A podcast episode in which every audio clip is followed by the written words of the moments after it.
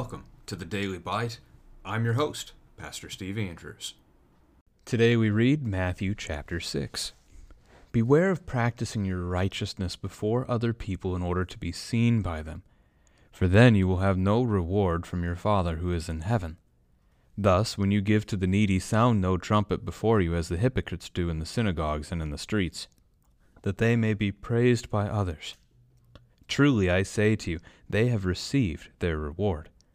But when you give to the needy, do not let your left hand know what your right hand is doing, so that your giving may be in secret. And your Father who sees in secret will reward you. And when you pray, you must not be like the hypocrites, for they love to stand and pray in the synagogues and at the street corners, that they may be seen by others.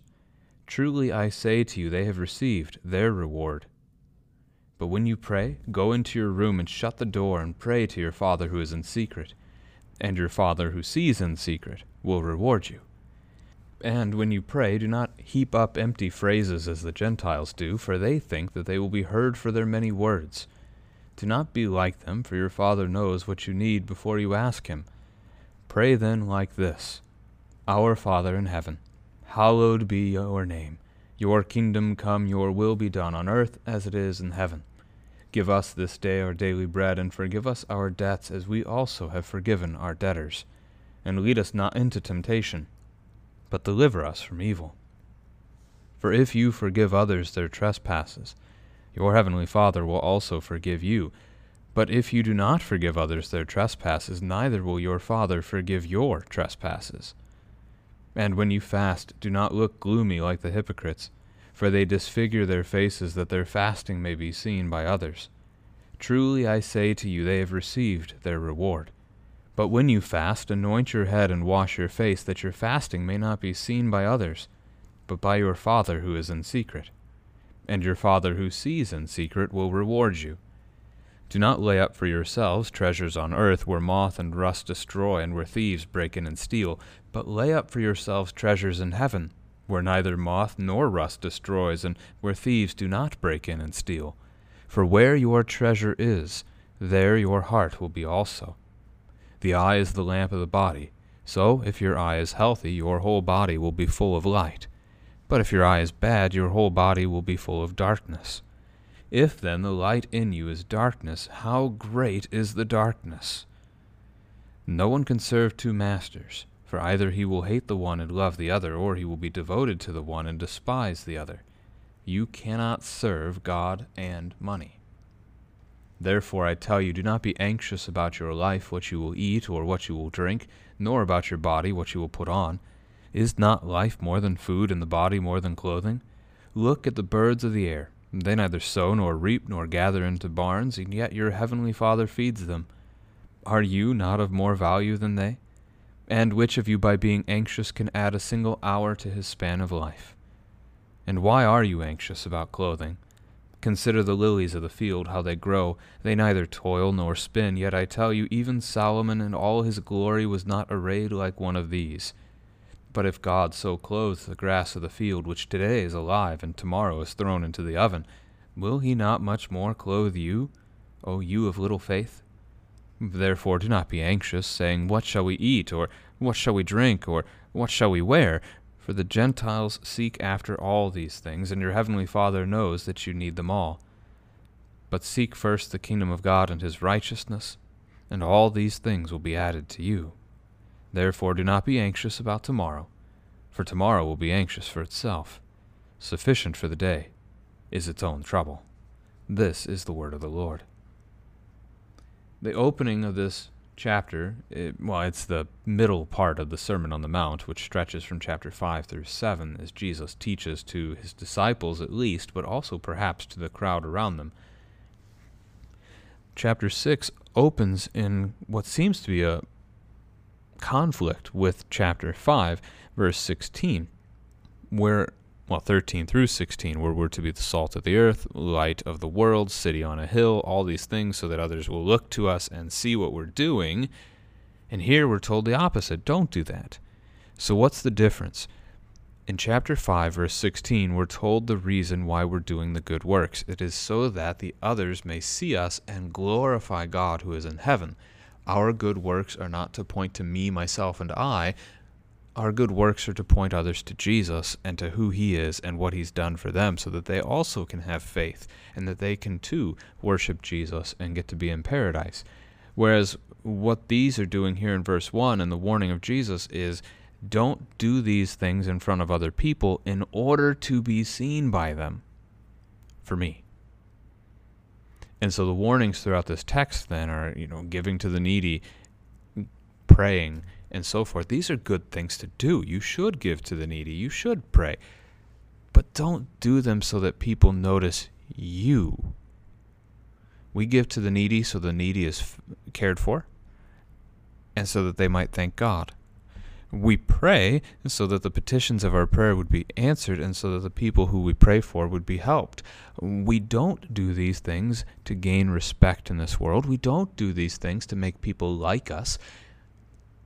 That's the thing that Jesus is attacking with this section.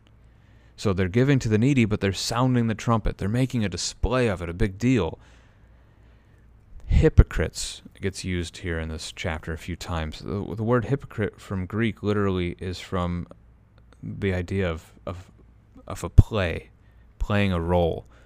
So as you think of an actor in a movie, Mm, that's the literal picture of a hypocrite. So basically, this is the person who is pretending to be Christian, who is pretending to be faithful to God, even though really uh, they're not.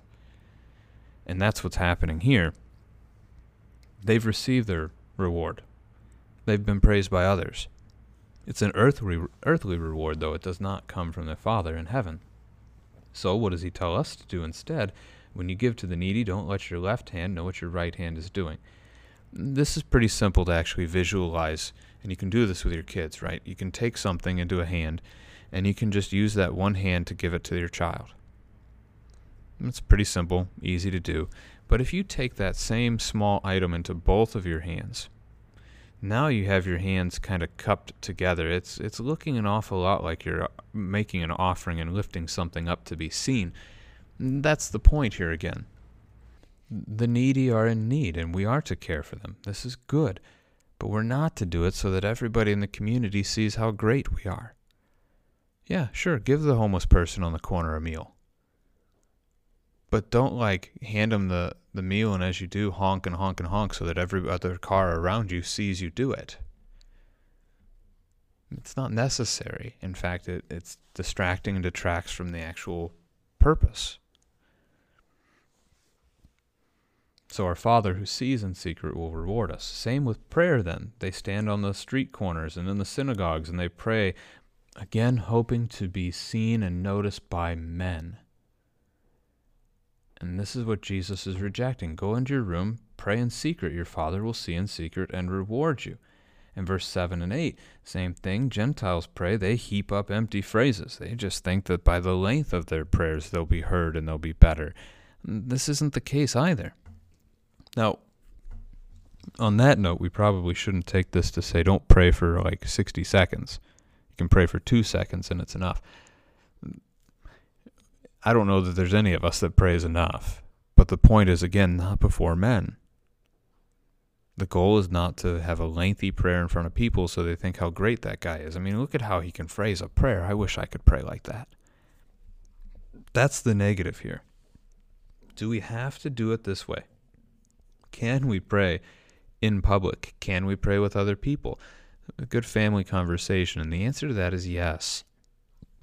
But the focus isn't on you. The focus is on glorifying God. This is what the prayers of the church seek to do. Even though sometimes those can feel long, that's again connected probably to the fact that we're just not that accustomed to praying because we feel like we don't have time for it as a culture and a society, even in our church today. So, Jesus, acknowledging that our Father knows our needs before we even ask, he gives us the Lord's Prayer to pray. It's called the Lord's Prayer because the Lord gave it to us. It's taught here in Matthew chapter 6. It also shows up in Luke's gospel. They're not quite the same. The reason for that, most likely, is Jesus probably taught this prayer multiple times in multiple different villages to different groups of people. And so Matthew and Luke are recording the prayer that they heard Jesus give at different times. Or in Matthew's case here, the one that's been relayed to him because he's not present in this text. He's not called as a disciple just yet. We'll see that later. The Didache, one of the first century documents that many believe is from the apostles, but we're not sure on that for certain, so it's not in Scripture, but a first century teaching nonetheless. It instructs us to pray the Lord's Prayer three times a day. Luther, in his small catechism, even more. Basically, how many, however many times you eat a meal, pray it before and after, so twice a meal. And then once when you wake up, once when you go to bed. If you eat three meals a day, Luther just encouraged you to pray the Lord's Prayer eight times a day. So, what is the Lord's Prayer? Well, you know it, most likely, if you're listening to a podcast like this.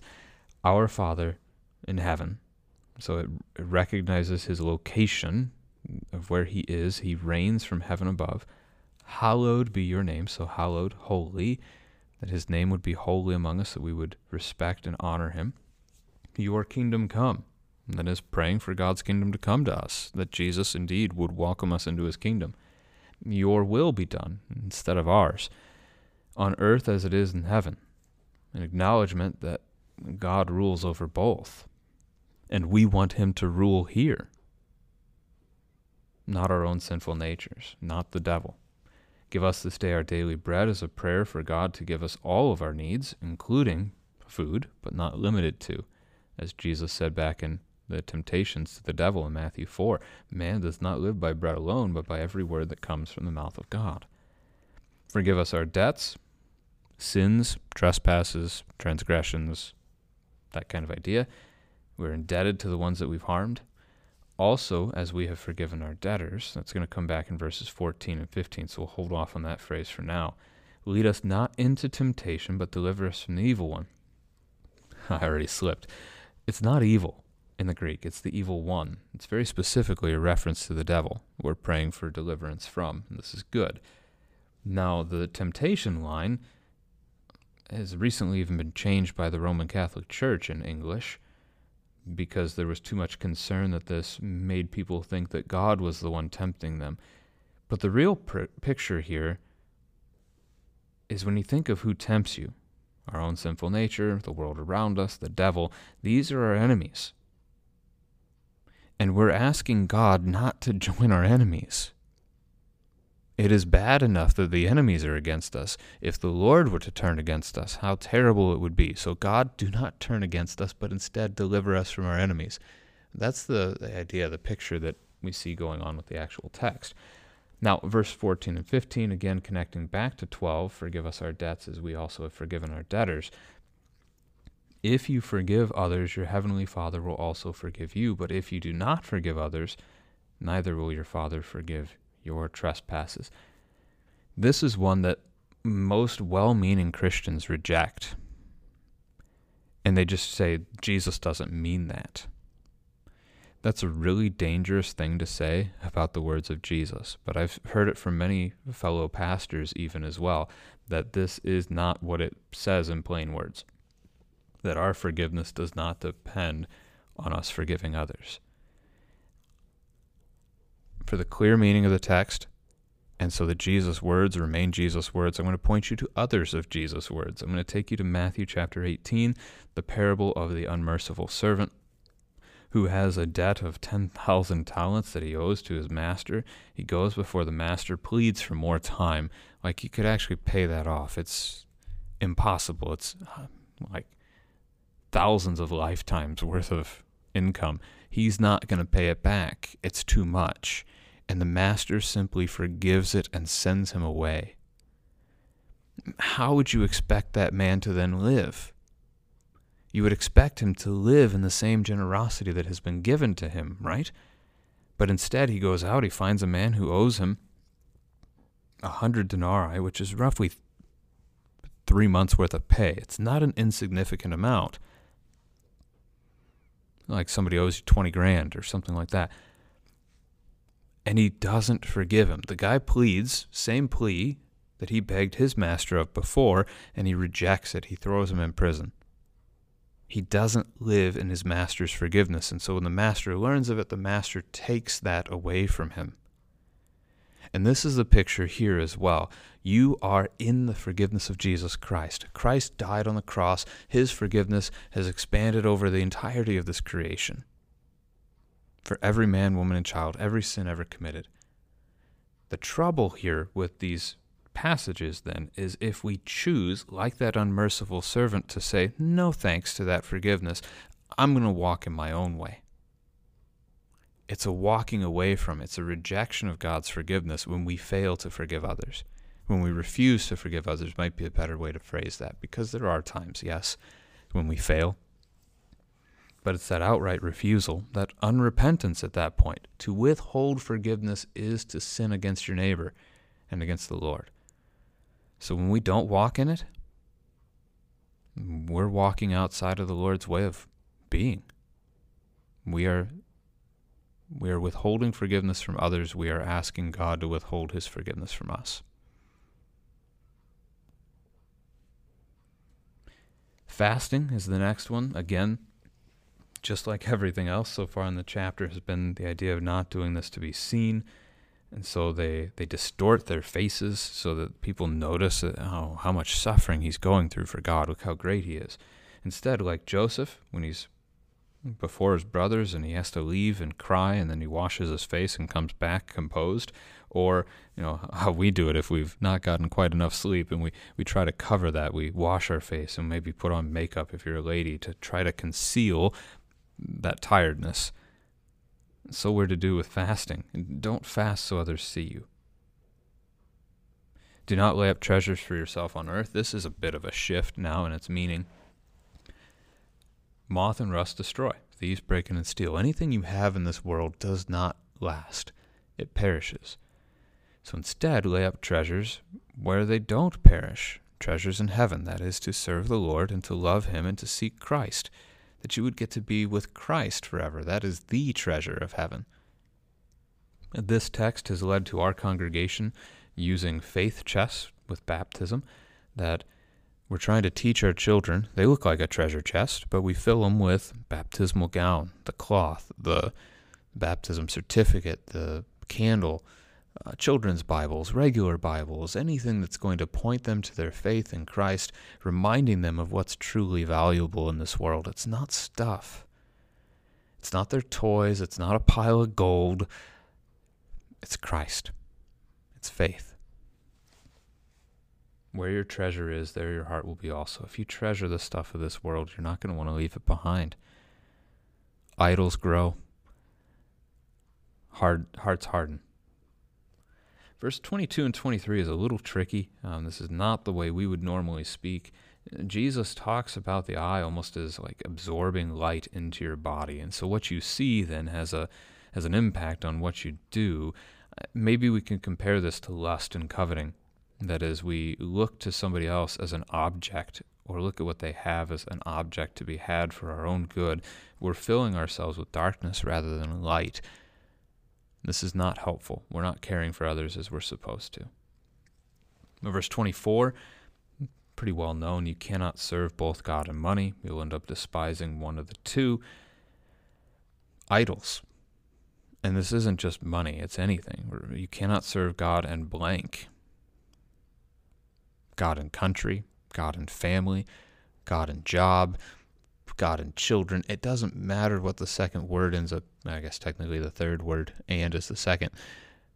If we have something else that we're trying to uphold at the same level as God, they won't both stay there.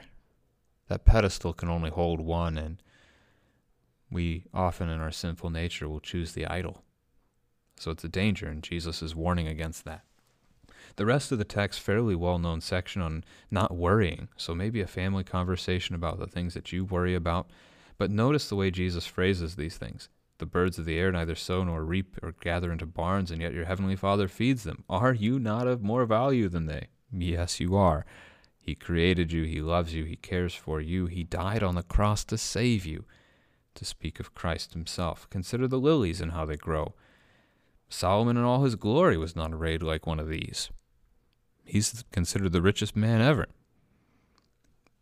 God cares for his people. Verse 27 Which of you, by being anxious, can add a single hour to his span of life? Literally in the Greek, it would be a single cubit to his span of height. To his height. So, can you worry and make yourself grow? This is considered to be such a little thing, such a minor thing. But our growth comes from God. God is the one who determines if you're five feet tall or six foot six. A cubit, by the way, is a foot and a half, 18 inches. God makes that choice, not us. I can worry about it all I want, it's not going to change. So, why should I think otherwise for other things?